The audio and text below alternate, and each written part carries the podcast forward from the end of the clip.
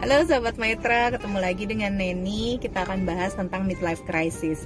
Midlife crisis atau krisis paruh baya Pertanyaannya sama nggak sih dengan puber kedua? Nah, kita akan jawab bareng-bareng ya.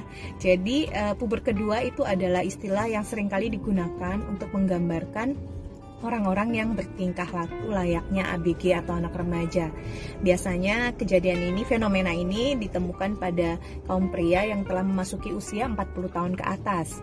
E, namun akhir-akhir ini e, istilah ini juga banyak dialamatkan kepada kaum wanita.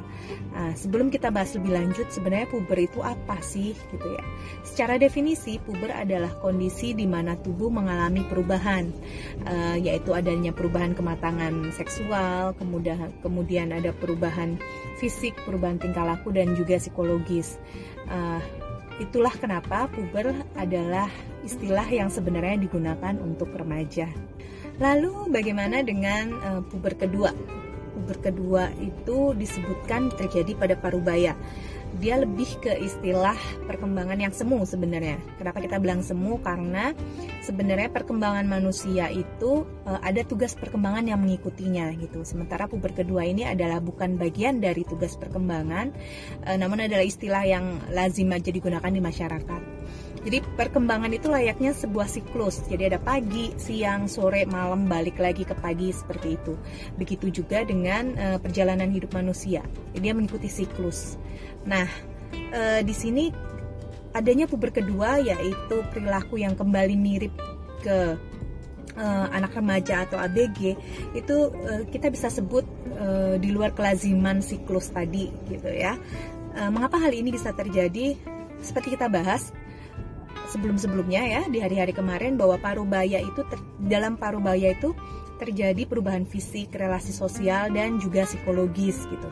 E, ketiga kondisi perubahan ini ada kalanya dilalui dengan lancar-lancar aja nggak ada masalah, tetapi e, ada juga beberapa orang yang mengalami dengan adanya goncangan gitu ya, sehingga e, membuat kurang nyaman dan tidak tenang gitu. Dari kondisi ini akhirnya orang tersebut mencari cara untuk mengelola bagaimana agar kembali ke kondisi yang nyaman. Puber kedua sebenarnya adalah sebuah simptom atau gejala dari perilaku untuk e, melawan ketidaknyamanan tadi. E, kalau kita lihat contohnya adalah zaman dulu waktu kita remaja atau ABG ketika kita mau menampilkan diri kita atau kita tertarik sama orang lain misalnya kita suka ngerasa kurang percaya diri. Nah, di masa uh, keemasan di masa menjelang mapan orang tuh lebih percaya diri dan ingin menarik perhatian dari orang lain gitu. Jadi ada dua sisi nih. Satu sisi sebenarnya dia tidak lagi muda, mungkin kesehatan nggak lagi prima kayak dulu gitu, atau e, mungkin anak-anak tidak lagi terlalu bergantung kepada orang tua. Jadi tadinya hal-hal yang berharga itu menjadi sesuatu yang biasa tapi di sisi lain dia memiliki sesuatu yang uh, sedang di masa emas. Kecerdasan lagi di masa puncak kemudian penampilan juga mengikuti mode atau tren terbaru juga kemapanan gitu. Nah kondisi ini adalah uh, dua sisi yang um, saling bertabrakan.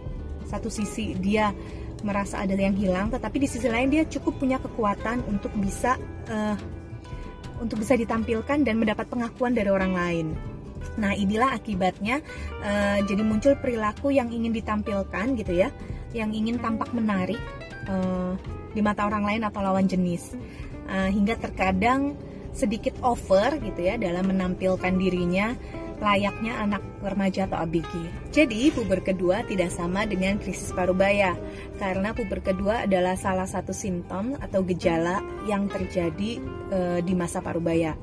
Namun ada banyak gejala yang lain yang bisa terjadi di masa ini. Gitu. Nah, e, kemudian puber pertama dan puber kedua e, berbeda. Kalau puber pertama itu biasanya terjadi karena ABG atau anak remaja sedang mempersiapkan dirinya untuk beradaptasi ke masa dewasa menuju ke masa-masa yang lebih kompleks.